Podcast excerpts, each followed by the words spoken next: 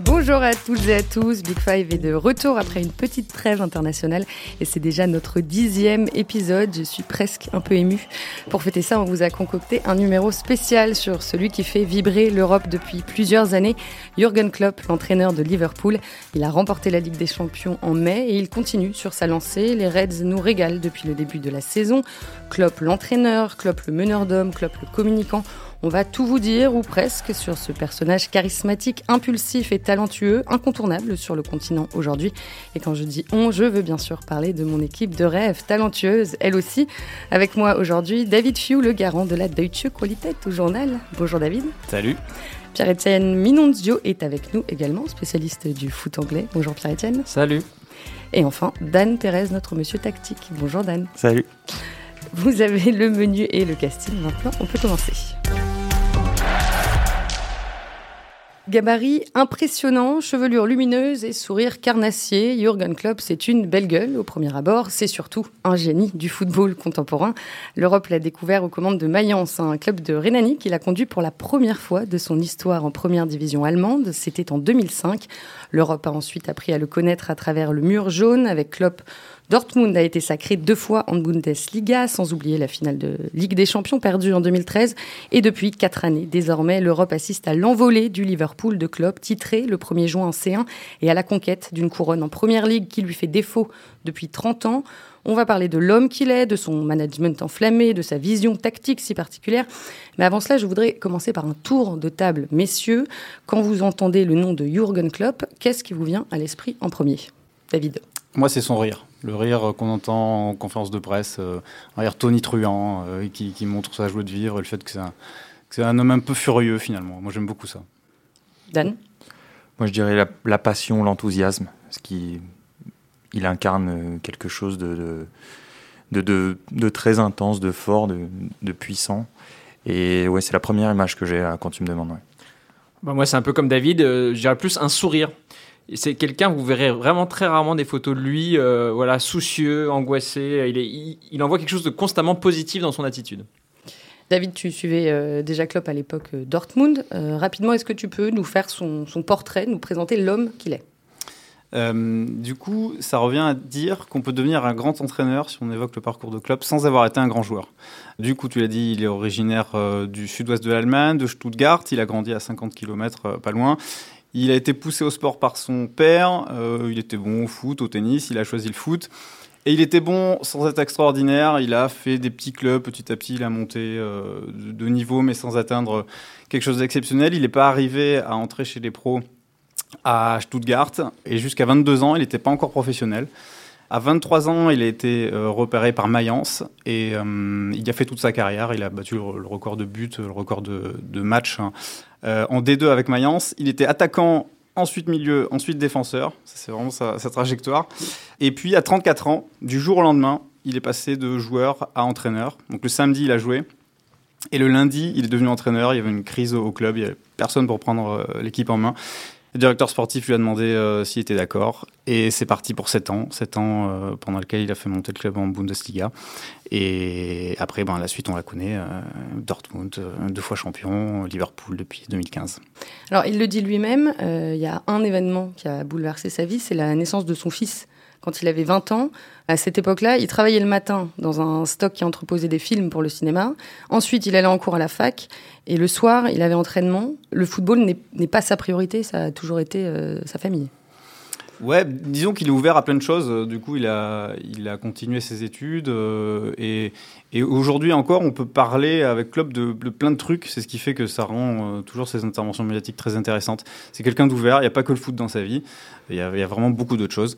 Et, c'est peut-être pour ça aussi que sa philosophie est si sympa à suivre. C'est-à-dire qu'il a, il n'y a pas que le résultat qui compte avec lui. Ouais, c'est exactement ça. Il, avait fait une interview avant la dernière finale de la Ligue des Champions où les journalistes anglais le titillaient en lui disant Mais euh, si vous perdez, en fait, ce sera la loose totale. Parce que s'il avait perdu la dernière finale, il aurait perdu donc une finale, on l'a dit, avec, euh, Dortmund. Il aurait perdu la finale de la C3 en 2016. Il aurait perdu la finale de la. et deux finales de C1. En, en, tout, il aurait perdu quatre finales européennes. Et alors, on le dit Bah là, vous n'avez pas peur parce que vous auriez l'étiquette d'un loser total. Euh. Et il dit En fait ce qui est important dans le foot pour moi, c'est en gros c'est le voyage. Plus que l'arrivée. C'est tout ce que j'ai vécu avec les supporters. On est allé à, travers l'Europe ensemble, on a vécu des trucs. Et les, euh, les, les- journalistes disaient, ouais, enfin bon, là, c'est de la com, quoi. Dans ce qui est important, c'est les titres. Non, non, il dit honnêtement.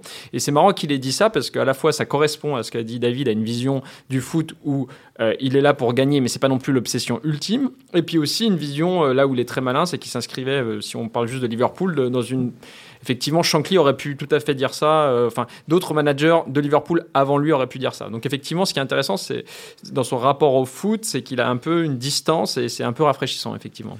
Puis d'ailleurs, il dit. euh, Enfin, il a une conscience évi- évidemment du monde euh, autour de lui, et puis il dit oh, voilà, on ne sauve pas des vies, euh, on crée rien, on sait seulement jouer au foot. Donc c'est aussi sa manière de- de- d'aborder le foot. Il dit si- on si on joue pas au foot avec du plaisir, si on procure pas du plaisir aux gens, à quoi ça sert Et ça, ça dit beaucoup de, lui, je trouve. Et tout ça, c'est peut-être aussi ce qui explique son rapport un peu distancié à l'argent. Euh, Je rebondis sur ce que tu disais, Dan. En octobre dernier, sur le site euh, Players Tribune, il déclarait Nous vivons dans une bulle qui n'a rien à voir avec le monde réel. Il faut savoir que club fait partie du mouvement Common Goal qui a été lancé, euh, entre autres, par euh, l'espagnol Juan Mata en 2017. Et c'est une fondation qui regroupe plusieurs œuvres de charité. Et les acteurs du monde du foot sont invités à lui verser 1% de leur salaire annuel, ce que fait donc euh, Jürgen Klopp. Ouais, ça lui ressemble bien. Et, il prend toujours. euh, il prend le risque de s'engager un peu politiquement. Alors, c'est pas dingue, hein, mais c'est vrai quand on lit euh, de manière un peu consensueuse tout ce qu'il dit d'un point de vue politique, il est- il s'est engagé contre le Brexit, il a toujours dit qu'il était de gauche. Et c'est effectivement des prises de, position euh, que d'autres managers ne, ne prennent pas ou ne se risquent pas à faire. Sur l'argent, je, je modérerais juste un petit peu en disant que c'est quand même un homme sandwich, euh, Klopp. Oui, Il fait des oui. pubs pour tout, tout ce qui est possible, hein, euh, les banques, euh, les bagnoles, euh, des biscuits, pour, pour, pour de la colle même, il a fait des, des pubs. Donc euh, il en profite quand même vraiment beaucoup du système. hein. D'accord. Il est, il est très connu en Allemagne pour ça?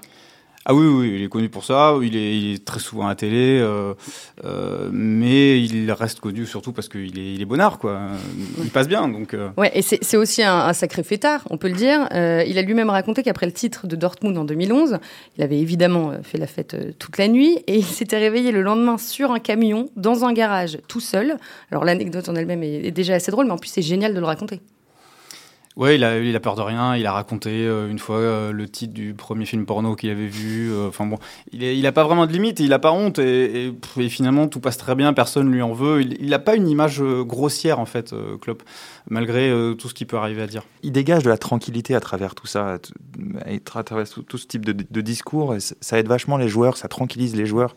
Il y a beaucoup de joueurs qui disent justement, il nous apporte, contrairement à ce qu'on pourrait penser, où parfois il a l'air très excité au bord du terrain, la plupart des joueurs racontent que Klopp apporte du calme, de la sérénité. Lui, lui d'ailleurs, a envie, euh, de transmettre ça aux joueurs, il l'explique très bien. Et voilà, ce type de message, c'est assez. euh, Enfin, ce type de discours qu'on peut, peut entendre de lui, ça, ça le représente bien. On va parler de, de- sa relation avec ses joueurs un peu plus tard, mais est-ce que tout ça, tout ce qu'on vient de dire, c'est pas ça aussi qui explique son immense popularité dans tous les clubs qu'il a entraînés? Les, supporters l'a- l'adorent généralement. Bah, du coup, moi, j'ai bossé sur ce qui se passe à Liverpool. C'est vraiment euh, phénoménal parce que j'ai passé un peu de temps à Liverpool récemment et j'ai jamais vu une telle unanimité. Vraiment, c'est incroyable. Et, en fait, du coup, j'ai étudié un peu le truc et il est vraiment malin, quoi. C'est-à-dire que ça rejoint un peu ce que disait David, c'est que parfois on a du mal à, à discerner ce qui est spontané, authentique, et puis ce qui est peut-être aussi un peu travaillé. Parce que ce qui est dingue, c'est que en termes de com concernant les messages qu'il a envoyés aux fans de Liverpool, c'est tellement en plein dans le mille qu'on se dit, euh, voilà, alors soit c'est un génie intégral, euh, soit il avait travaillé son truc, mais par exemple, c'est des trucs tout bêtes, il refuse de parler au Sun. Et donc euh, très tôt il l'a fait savoir. Donc ça il le fait parce que le Sun avait fait des articles plus, euh, très négatifs sur le massacre de Hillsborough, enfin le drame de Hillsborough en 89 où il y avait 96 fans de Liverpool qui étaient décédés. Depuis il y a encore euh, Dans un mouvement de foule dans un stade. Exactement, et donc depuis, il y a encore un ressentiment, voilà. Dans toutes ces prises de parole, il cite, il cite Shankly, il s'inscrit toujours dans une tradition shanklienne. Donc Shankly, c'est vraiment le manager entre 59 et 74 qui a construit le, le Liverpool moderne, il fait référence. J'ai discuté avec le petit-fils de Shankly, il m'a dit qu'ils se sont vus très longuement. Dès qu'il peut, il pose des questions sur Shankly. Euh, il a mis une photo de Shankly dans son bureau. Il a été pris en photo euh, en- dans, une dans les positions de Shankly aussi. Enfin, il y a plein de trucs où on se dit, mais c'est dingue. Et en fait, les supporters euh, l'adorent. Pour ça parce qu'il s'inscrit voilà dans cet héritage. Et puis en plus quand il dit qu'il est de gauche dans une ville de gauche, ça marche très bien. Donc effectivement, il est hyper bon pour se faire adorer de ses, de ses supporters. Ça, il n'y a, a, pas de doute. Et au-delà même de, je termine là-dessus, mais au-delà même des résultats, c'est-à-dire que quand bien même il aurait perdu euh, la finale de la Ligue des Champions et donc il, il, serait resté avec Liverpool sur trois défaites en finale, il serait adoré quand même. C'est-à-dire qu'il a touché vraiment en plein cœur là. Alors, en arrivant à Liverpool, il s'était lui-même surnommé de Normal One, en opposition au Special One. Euh, José Mourinho, qui vient d'être nommé à Tottenham, je le précise, ça nous donnera l'occasion de faire un beau numéro de, Big Five dans les mois à venir. Pour en venir à Klopp, il, cultive, un peu cette image de mec normal, non? Il a, toujours le même look, en survêt, casquette sur la tête, euh, il aime raconter qu'il promène son chien. Oui, totalement. Puis même ses grosses lunettes. Enfin, il y a un côté, effectivement. Euh, mais après, ce qui est compliqué aussi, c'est que euh, je trouve que parfois il est. qu'en fait, il est tellement bon dans sa com que parfois il se laisse peut-être un peu emporter par ce qu'il dit. Bon, un exemple qui est pas très révélateur, mais qui m'avait fait rire, c'est qu'à un moment, il avait, il avait dit euh, Nous, on fait du heavy metal football. Donc c'était en opposition à la musique de chambre proposée par Arsenal. Alors, mais du coup, ce truc l'a complètement dépassé. Parmi les multiples fois où j'ai essayé de faire des, interviews avec lui et je me suis pris des vents, mais j'avais fait un moment une proposition pour parler que de musique avec lui. Et j'ai parlé avec son agent, je lui dis, mais euh, voilà, heavy metal, euh, je, crois qu'il aime bien les Beatles, machin. Et puis en fait, son agent m'avait dit, non, non, il peut plus, en fait, ce truc l'a complètement dépassé. C'était l'expression qu'il était venu comme ça. Et en fait, du coup, lui, il est pas très musique et il, il saurait pas du tout quoi en dire, en fait. Quoi. Et ce que je veux dire, c'est que parfois aussi, voilà, il est tellement fort dans ce qu'il dit que que parfois il, il a du, voilà, il n'est pas totalement en adéquation avec l'image qu'il veut, qu'il veut renvoyer. Alors c'est un très bon euh, communicant et il a été consultant télé lorsqu'il euh, entraînait Mayence. Il a même été élu deux fois meilleur consultant de l'année en Allemagne. Donc c'est ouais. un homme de médias aussi. Oui, c'est un homme de médias et également un homme euh, qui, a, qui comprend la tactique, parce qu'on ne peut pas être bon sans évidemment être pointu dans ce qu'on dit. Et, effectivement, ce qu'il faisait à l'époque, au moment de la Coupe du Monde 2006, c'était euh, c'était assez nouveau. Euh, il prenait des, des images, il, entourait ce qu'on voit aujourd'hui avec les tablettes, euh, c'était pas aussi courant à l'époque. Il expliquait parfaitement ce qu'il voulait expliquer, et il a toujours eu de toute façon cette, cette, facilité-là d'expression. Donc par le verbe, par la rhétorique, il est énorme. Donc c'est un euh, très bon communicant, mais avant tout avec euh, ses joueurs. À lui. Euh, il les connaît tous très bien, il s'intéresse à leur vie perso et c'est central dans son management. Pierre-Etienne, à ton avis, à quel point ça, joue dans, sa réussite actuelle? Bah, ça, Dan en avait un peu parlé. C'est vrai que c'est fondamental. Euh, dans le, le, remarquable France Foot qui a été fait spécial Liverpool récemment, qu'il faut vraiment lire, qui est vraiment euh, passionnant. Et à un moment, il y, a, Sadio Mané qui parle de tous ses coéquipiers et qui parle de Klopp. Et il dit bien à quel point Klopp, en fait, il habite près de chez lui et qu'il a un contact qui dépasse complètement le sportif et qui lui pose des questions sur des trucs qui n'ont rien à voir avec, euh, avec le sport. Et je pense que aujourd'hui, voilà en fait, euh, on sent bien qu'il a, il a une emprise sur eux qui est assez phénoménale. Et, et effectivement, je crois que c'est toi qui avais utilisé l'expression, c'est un peu un père pour eux. Il y, a, il y, a, vraiment de ça, quoi. Il les accompagne. Et c'est vrai que c'est pas facile pour tous ces, ces jeunes, euh, ces jeunes gens, parfois, qui sont confrontés à une pression de dingue, euh, que ce soit des supporters des médias. Et lui, il arrive à parfaitement les tranquilliser. Moi, j'ai pas parlé avec Sadio Mané, mais avec Samuel Ipois qui a joué, euh, qui a joué et, Tout aussi sous Klopp à Mayence une saison. Il a peu joué, mais il me racontait à quel point il avait été marqué par cette expérience-là. Il disait que Klopp était venu chez Louis un jour qu'il le revoyait encore à quatre pattes jouer avec ses gamins, qu'il le revoyait encore ouvrir son frigo, regarder ce qu'il y avait dedans, lui dire ça c'est bon pour toi, ça c'est pas très bon pour toi, euh, lui apporter une telle attention qui disait je pouvais pas imaginer derrière ne pas lui rendre sur le terrain euh, l'intérêt qui me portait. Et ils le disent tous ré ré récemment encore euh, Robertson à l'arrière gauche. Disait quand on le quand on le voit on n'a qu'une envie c'est courir pour lui. Ça tombe bien il leur demande de de courir beaucoup mais euh, oui bah c'est tout à fait ça euh, il n'y a pas beaucoup de joueurs qui l'ont abandonné en tout cas qui l'ont lâché euh, sur le terrain et, lui-même déclaré en 2011, donc il y a déjà un certain temps dans, France Foot, leur bien-être, le bien-être des joueurs est capital. En retour, ils doivent tout donner et pour y parvenir, il faut que les relations soient affectives.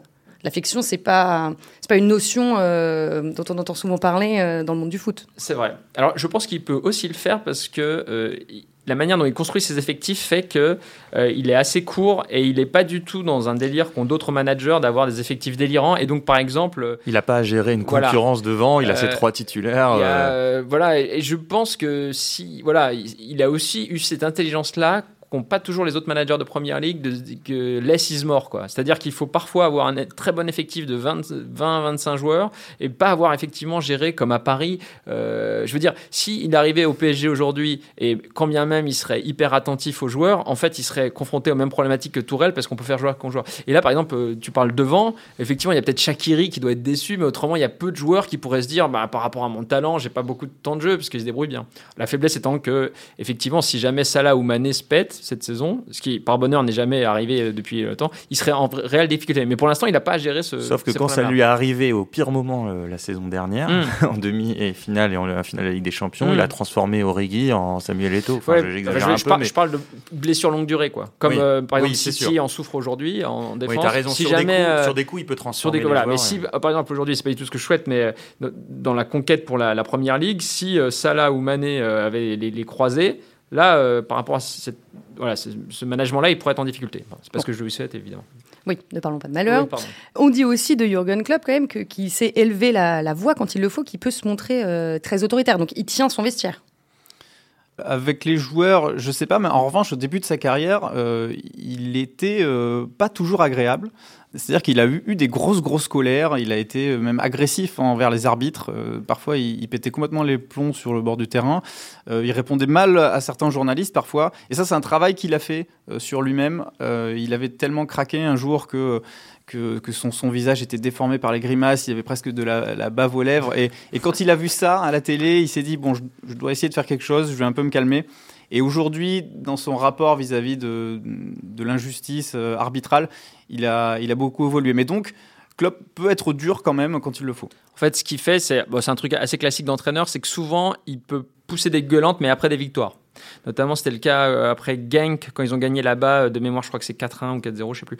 C'est vrai que le contenu du match n'était pas top. Et là, dans le discours d'après-match, et visiblement aussi auprès des joueurs, il a été très dur à la mi-temps et à la fin du match. Mais évidemment, c'est un discours qui s'entend parce que c'est la victoire. Et donc, du coup, euh, quelque part, paradoxalement, les joueurs sont plus disposés à l'entendre.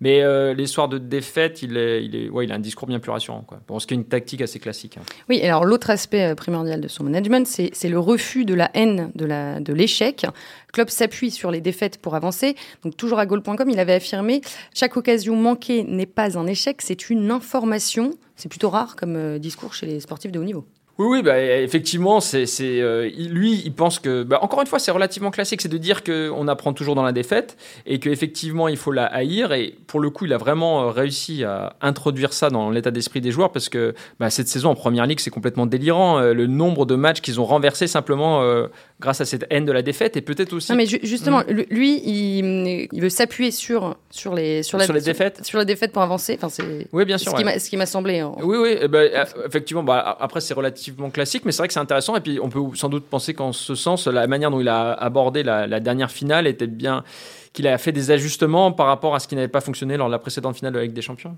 Et donc, effectivement, il, est, il, est, vachement dans, le, dans cette logique d'apprentissage des défaites. Ouais. Euh, il insiste aussi sur le fait de garder confiance en toutes circonstances. Les joueurs doivent être sûrs de leur force, mais aussi ils doivent lui faire confiance à lui et à personne d'autre. Et donner euh, l'exemple de Firmino. Parfois, les gens disent que Firmino ne marque pas assez. Et alors, c'est le meilleur joueur, même sans marquer, vu comment il lit le jeu et fait jouer les autres. Mais quand il commence à penser à toutes les critiques, il se met à tirer n'importe où, n'importe comment. Et il ajoute, les joueurs ne doivent écouter que moi non seulement euh, il a absolument raison sur Firmino, mais il n'a pas besoin de moi pour, euh, pour lui confirmer ça. Mais, euh, mais surtout, oui, c'est fondamental chez lui d'essayer de, créer chez le joueur un sentiment de, confiance et de tranquillité pour être hermétique à la fois à la critique négative et aussi à la critique positive. il, raconte aussi que c'est important, justement, à contrario, que, mettons, euh, si un joueur vient de marquer trois buts, euh, voilà, la critique va l'encenser, etc. Lui dit, moi, la première chose à laquelle je pense, c'est qu'au match d'après, il marquera pas trois buts. Donc, je dois créer un environnement mental chez lui pour qu'il ne se sente pas obligé, qu'il ne se sente pas trop euphorique et pas qu'il ne se sente pas obligé dans son esprit de, de, se dire je vais encore marquer trois buts, etc. Il, faut que, il veut que ses joueurs soient hermétiques à la critique, mais aussi positifs, et ça, c'est assez intéressant dans, dans son discours. Ouais, il, craint beaucoup les compliments. Euh, là, il y a une interview qui a été publiée récemment sur le site anglais The Athletic, où le, journaliste l'emmène justement sur cette capacité à retourner le score en fin de match. Et il fait tout un truc pour déminer justement cette, euh, ce début de mythologie qui est en train de s'associer à cette capacité de Liverpool à retourner un résultat. Il dit, mais si on considère que c'est que c'est garanti, qu'on va le faire à chaque fois, justement, on n'y arrivera plus. Donc il faut être hyper humble vis-à-vis de ça, on, a, a, hyper humble, et il faut, on a réussi à le faire, on a réussi à retourner les situations, mais voilà, ça, ça peut ne pas se reproduire, donc il ne faut pas se mettre dans cette situation. Donc effectivement, chaque fois qu'il voit poindre un compliment, euh, il botte en touche. Et puis même dans son discours aux joueurs, il a aussi une forme de, simplicité. Par exemple, Klopp utilise beaucoup les, analytics, euh, c'est-à-dire des, données très, des données statistiques euh, très avancées. En revanche, il va jamais en parler aux joueurs. Il va vraiment transformer son discours de, depuis la source jusqu'au joueur. Il prend une information qui est très très détaillée, très riche. Il, il la mâche et il la simplifie énormément pour le joueur pour lui tenir un discours qui est complètement détaché des, chiffres. Et ça aussi, ça, ça, aide à instaurer un climat de tranquillité chez le joueur. Alors on sait euh, aussi qu'il est très investi pendant les, entraînements, c'est lui qui les dirige, il met en place des séances euh, bien intenses. Euh, Thierry Marchand a rapporté dans France Foot en 2016 que plusieurs joueurs avaient vomi après sa première séance à Liverpool. Ouais, alors ça c'est intéressant parce que je trouve qu'il y a une expression en France que j'ai jamais trop comprise, c'est le manager à l'anglaise. Ouais, le manager à l'anglaise, c'est celui qui serait au-dessus. Et alors, c'est un peu ce qu'on pensait être Ferguson, c'est-à-dire quelqu'un qui dirige pas les entraînements, qui est un peu. Mais euh, par exemple, quand j'avais discuté avec euh, Eddie O, qui est le manager de Bournemouth, et m'avait dit, ben non, aujourd'hui, personne peut être ce que tu appelles un manager à l'anglaise, et au contraire, il faut être investi parce que les joueurs, ils, ils sentent, ils doivent sentir que tu es derrière eux. Et effectivement, il est vraiment là-dedans, d'être au quotidien. Il va, il va jamais déléguer un entraînement. Et je pense qu'il y a beaucoup de managers de première ligue qui fonctionnent comme ça pour montrer qu'au contraire, ils sont hyper impliqués, hyper attentifs à tous les détails.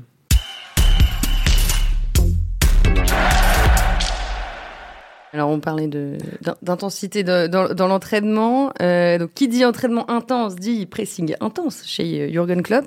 On va aller un peu sur le terrain maintenant.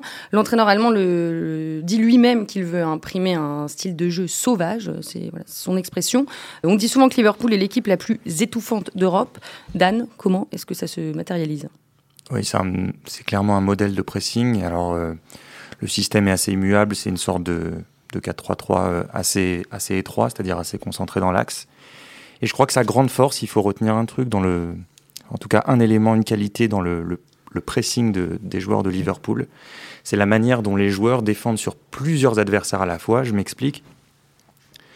Quand ils vont presser le porteur, ils cherchent toujours également à se situer sur la ligne de passe vers un, deuxième adversaire. C'est-à-dire que le porteur a à la fois la pression du joueur qui arrive sur lui et il a la solution en moins de son coéquipier qui est déjà bloqué par euh, bah, Salah, Mané, Firmino. Et c'est super intéressant de voir ça, comment, comment ces trois joueurs, puisque c'est eux qui, qui déclenchent le, le, le, pressing, ils ont parfois ils courent de manière euh, incurvée. Et ça, c'est super intéressant. Ils vont courir de manière incurvée. Pourquoi? Pour systématiquement se mettre dans la ligne de passe. Ils regardent toujours derrière eux.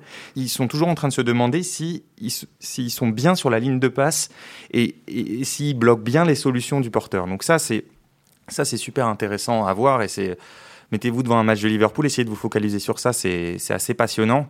Et après, derrière, il y a, y a trois milieux qui sont plutôt, euh, si on doit résumer, c'est plutôt des marathoniens qui doivent couvrir une, une grande zone, voilà, parce qu'ils sont, ils sont trois, ils doivent couvrir une assez grande, grande zone sur la largeur, puisque les, les attaquants sont assez axiaux et Liverpool pousse son adversaire à aller sur les côtés. Et là, le rôle des relayeurs euh, est fondamental justement pour couvrir la largeur. Donc les trois, c'est Fabinho, Anderson et... Euh... Et. Merci de le dire. Et ce qui est encore euh, plus fort, ce qui est encore plus représentatif du, du style club, c'est le contre-pressing, le fameux Gegenpressing. Le fameux Gegenpressing en allemand. Oui, c'est le, le contre-pressing, c'est...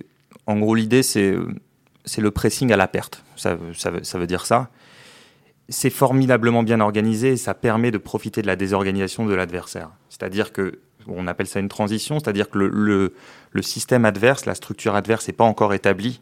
Et donc si on arrive à récupérer le ballon à ce moment-là, il y a immédiatement des, des occasions qui, se, qui naissent devant nous, des espaces qui naissent devant, devant nos yeux, et on peut en profiter et aller, aller se procurer, aller vers le but.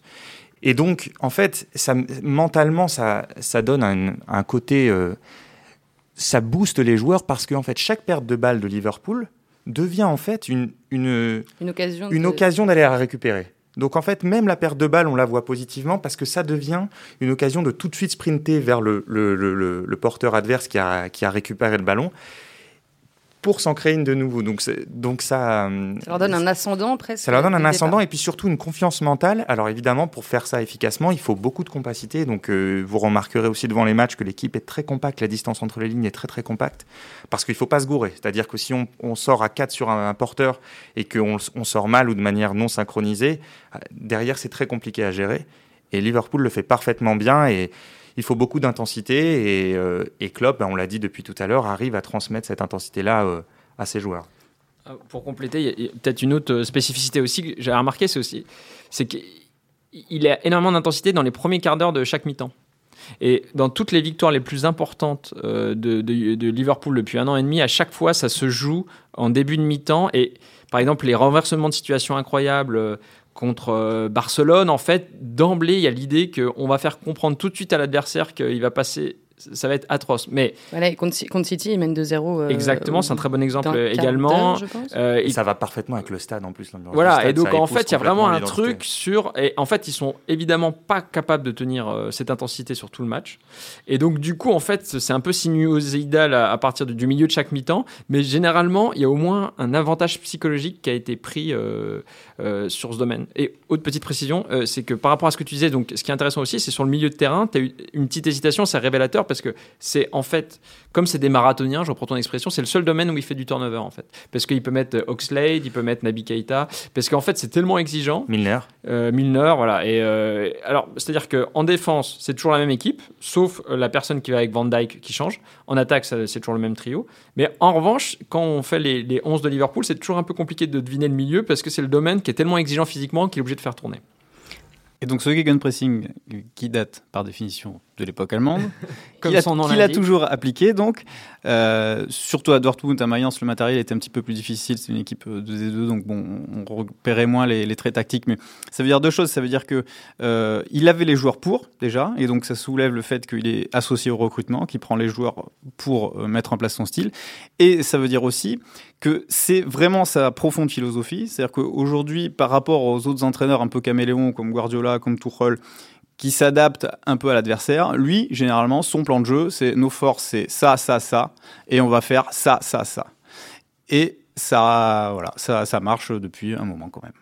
Alors l'autre euh, élément essentiel de sa philosophie de jeu, c'est le plaisir, euh, le plaisir de jouer, mais aussi d'en donner en supporter. Et en ça, il se place dans la lignée de Bill Shankly, euh, l'entraîneur légendaire des Reds, dont tu parlais déjà tout à l'heure, Pierre-Etienne. C'était l'un de ses mantras à Shankly, ça, de donner du plaisir aux fans. Oui, il disait toujours, vous jouez pour le, peuple de Liverpool. En fait, Shankly, il disait en fait, il y a trois éléments importants. C'est une trinité, une sainte trinité. Dans un club, c'est euh, les joueurs, les supporters, le manager. Et ça, ça marche particulièrement bien euh, à Liverpool, où, en fait, pour qu'on soit dans un moment un peu fort de l'histoire du club, il faut qu'il y ait une, vraiment une identification très forte des fans dans leur manager. Ce qui me fait dire que, par exemple, euh, par exemple, Guardiola, on peut penser que, par exemple, ça ne marcherait pas vraiment à Liverpool. Parce que Guardiola, aussi brillant et aussi fort soit-il, il n'a pas ce truc de proximité avec les fans. Ce que lui reproche d'ailleurs parfois les, fans de City. Quand il arrivait à, à, City, Guardiola, il, avait fait une vidéo incroyable avec Noël Gallagher.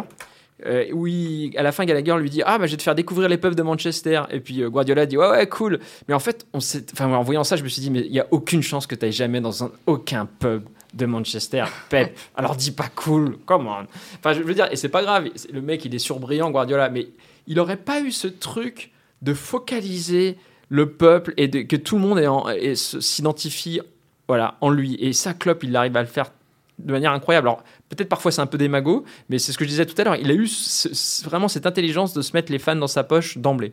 Alors, la différence quand même avec Shankly, c'est ce qu'on disait un peu plus tôt. Pour Klopp, le foot n'est pas la priorité, alors que Shankly, lui, avait carrément déclaré que ce n'était pas une affaire de vie ou de mort et que c'était bien plus sérieux.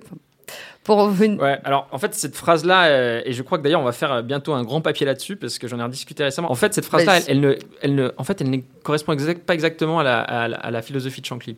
Et par ah. exemple, Shankly, son discours le plus célèbre, c'est un discours qu'il a fait après une défaite en Cup en 74 où, euh, tout, voilà, ils ont perdu en Cup. Euh, oh là, je me plante d'année, je crois que c'est 64. Non, non, c'est 71, je crois, 71. Oh là. Bon, les, auditeurs corrigeront de même. Et il arrive et il fait un discours. Ils, avaient perdu contre Arsenal. Et il fait un discours et il dit donc, le, il, y a des, il y a des dizaines et des dizaines de milliers, de supporters à Liverpool qui accueillent l'équipe vaincue. Et il fait un discours complètement délirant où il dit que en fait, euh, en fait, ils vivent, ils vivent pour vivre des moments comme ça et que grâce à ce soutien, en fait, ils vivent quelque chose d'extraordinaire et quelque part ce soutien il est plus important que la victoire ou la défaite, ce qui est un propos que, que Klopp a dit plus tard. Donc voilà, enfin les, bon voilà, je sais pas si c'est clair ce que je dis, mais quelque part il, il, Ça l'est. il- voilà, il, il s'identifie et il, marque complè- il marche complètement dans les pas de, de Shankly. Donc pour en revenir euh, à l'héritier de Shankly, Jurgen Klopp, on, lui fait quelquefois euh, des critiques. On entend parfois qu'il ne serait pas assez novateur. euh, et pourtant, au-delà du pressing dont on a parlé tout à l'heure, il y a quelque chose de remarquable dans ce que Klopp propose tactiquement avec Liverpool. Oui, alors sur l'as- sur l'aspect novateur, ou en tout cas un peu plus singulier par rapport à d'autres équipes, il y a un point marquant, et dont, à mon avis, enfin, un point marquant qu'il est im- important de souligner, c'est c'est que le, c'est le fait que le meneur de jeu de Liverpool, pour moi, c'est son arrière droit, Trent Alexander-Arnold. Ça, c'est assez rare euh, dans le football actuel. Pourquoi? En fait, dans le football actuel, de plus en plus intense, avec de plus en plus de pressing, les latéraux sont généralement les joueurs qui ont le plus de temps et d'espace. Et ça, Liverpool s'en sert parfaitement. Alors Alexander Arnold d'un côté et Robertson de l'autre ont une place fondamentale dans leur jeu. Robertson à gauche est davantage dans la percussion, alors qu'Alexander Arnold, c'est une sorte de meneur reculé et excentré qui a une qualité de pied exceptionnelle. Et Liverpool construit par les côtés. Liverpool vient jamais, euh, vient rarement à l'intérieur, donc construit par les côtés pour trouver les attaquants ensuite par du jeu long ou renverser le jeu. Et on l'a vu encore dans le dernier match contre City, dès que Liverpool est bloqué sur un, côté, elle s'appuie sur Alexander Arnold, qui va trouver le latéral à l'opposé souvent. Alors euh, c'est une diagonale, euh, intérieur du pied, extérieur, coup de pied, enfin il fait à peu près tout. Il peut utiliser toutes les surfaces de pied avec une grande précision. C'est d'ailleurs le plus gros créateur de- d'occasions de, la première ligue derrière De Bruyne, qui lui joue relayeur euh, très avancé avec City. Ce qui est assez dingue comme stat. j'ai déjà euh, rêvé parfois euh, comme ça d'une sorte de concours de centre entre les deux, euh, avec différentes surfaces de pied. On pourrait ajouter Kimmich et, et Trippier de l'Atlético. Enfin bref. Dans, euh, et, et dans l'animation de Liverpool, les ailiers, Mané et Salah, on l'a un peu dit tout à l'heure, mais plongent vers l'intérieur du jeu et ouvrent leur couloir. Donc euh, les, la- les latéraux ont non seulement de l'espace pour jouer, mais aussi des partenaires offensifs déjà placés, dans des zones euh, dangereuses pour recevoir le ballon. Donc c'est-à-dire que, euh, vous avez bien compris, il Alexander Arnold, il a, du temps, il a un pied exceptionnel et on lui offre des solutions de, de- des solutions de passe dans des, dans des, dans des zones très dangereuses. Et ça, c'est hyper intéressant. Et quand il peut pas donner de passe D, en général, il, écha- il essaye de, de s'appuyer sur Firmino, l'avant-centre, dont, dont on parlait tout à l'heure. Voilà, l'avant-centre qui décroche sans cesse entre les lignes. D'ailleurs, c'est pour moi, c'est l'autre meneur de jeu de cette équipe. Ah bah, et c'est l'autre euh, joueur aussi fondamental dans la, dans la, dans la maîtrise de, de Liverpool avec le ballon. Ah bah, tu m'ôtes les mots de la bouche d'Anne parce que je voulais justement revenir rapidement à Firmino, euh, l'avant- l'avant-centre brésilien de, de 28 ans. Euh, il sait absolument tout faire. Ce joueur, euh, attaquer, défendre, presser, tacler, il est partout. Il est, il est partout, mais c'est un, un œuf particulier, c'est-à-dire que hum, que c'est pas un œuf qui va euh, qui va rester en pointe et recevoir des centres et puis traîner dans la surface. Enfin, c'est une, une sorte d'anti-Icardi ou d'an- ou d'anti-Cavani plutôt. C'est un numéro 10 qui a une première touche mais exceptionnelle, qui arrive toujours à s'orienter dans le sens euh, dans le sens du jeu, qui qui qui vient se placer entre les lignes, derrière les milieux adverses et qui permet surtout par ses décrochages, euh, je le disais tout à l'heure, il permet d'ouvrir la voie à, à Salah et. C'est-à-dire qu'en gros, c'est le 9, il décroche. Que, doit faire le défenseur central? Si le défenseur central le suit, il ouvre un espace et Mané et Salah vont plonger dedans et vous ne les retrouverez jamais. S'il ne le suit pas, Firmino est seul et si Firmino est seul, il peut se retourner et là, euh, c'est quand il organise le jeu, c'est très très dur de le contrer. La saison dernière, il a été le seul joueur de Première Ligue à avoir créé plus de 50 occasions et gagné plus de 60 duels défensifs. C'est assez euh, hallucinant. Ouais, super joueur. Rien à, rien à ajouter à la brillante démonstration qui vient d'être faite. Alors le résultat de tout ce qu'on vient de se dire sur, euh, sur les Reds, c'est que Liverpool euh, réalise un début de saison tonitruant. Après 12 journées, euh, ils sont en tête de la Première Ligue, 11 victoires, 1 nul et 8 points d'avance sur le dauphin Leicester. Tout roule pour eux hein, de- de- depuis le début de la saison, je pense qu'on peut le dire.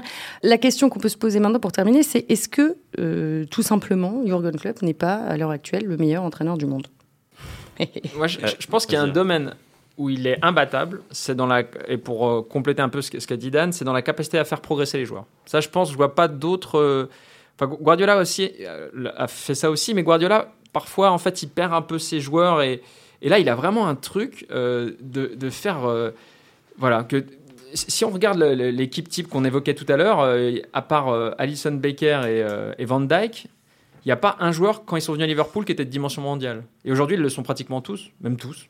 Et donc, euh, voilà, euh, Fabinho, Oxlade Chamberlain, euh, même Mané. Mané, moi je me souviens, j'avais fait un portrait de lui il y, a, un an et demi, et tous les techniciens que j'avais eu m'avaient dit ah, c'est un super joueur. Mais alors, un truc, c'est qu'à la finition, c'est pas top. Et aujourd'hui, il, est, il marque des buts incroyables. En fait, il a vraiment une, capacité à bonifier incroyable. tous les joueurs. Et ça, peut-être que dans ce domaine-là précis. Voilà. Après, globalement, est-ce que c'est le meilleur entraîneur du monde? Je sais pas, pense en tout cas, il... David? J'ai plutôt tendance à dire oui. Je vois pas aujourd'hui euh, qui met des leçons à Klopp. Euh, je pense que si on a vu qu'il a battu le Carlo City Guardiola. Guardiola. Donc euh, oui, c'est pas euh, la tactique la plus fine, la plus poussée du monde, mais à la limite on s'en fout, ça marche. donc pour moi, oui, je pense que c'est le meilleur du et monde. Et surtout, moi, ce qui, ce qui me, ce qui me plaît, c'est que il est, c'est le, le bon entraîneur au bon endroit. Il correspond parfaitement, un peu comme dans un autre délire, un peu comme Simeone à l'Atlético, dont le jeu, le, caractère, la ressemble, philosophie. la philosophie ressemble exactement à, aux supporters, à l'identité du club. Et ben club, c'est pareil dans une dimension encore un peu supérieure aujourd'hui, puisque c'est le vainqueur sortant de la Ligue des Champions et, euh, et, le leader de la Première Ligue. Donc je, je pense que c'est pas c'est pas fou de se demander si c'est le meilleur euh, entraîneur du monde. Ce sera le mot de la fin. Euh, malheureusement, on doit s'arrêter là. Merci beaucoup, messieurs David Fiou, Pierre-Étienne Minondio et Dan Perez. C'était passionnant de préparer et d'animer euh, cet épisode. Chers auditeurs, n'hésitez pas à vous abonner à Big Five sur toutes les plateformes de podcast. Vous pouvez aussi nous retrouver sur l'équipe.fr dans l'onglet podcast. Et bientôt, vous allez pouvoir retrouver sur le site de l'équipe Pierre-Etienne Oui, juste une petite promo à tous les fans de Liverpool. Dans la première partie du mois de décembre, on va publier un explore euh, sur Liverpool, notamment sur la dimension euh, politique et sociale du club. Voilà, donc tous ceux qui aiment Liverpool, euh, guettez ça, ça va bientôt être mis en ligne. À ne pas rater, Pierre-Etienne a bossé là-dessus pendant des semaines, ça s'annonce passionnant. On vous retrouve la semaine prochaine pour le retour de la Ligue des Champions. À très vite.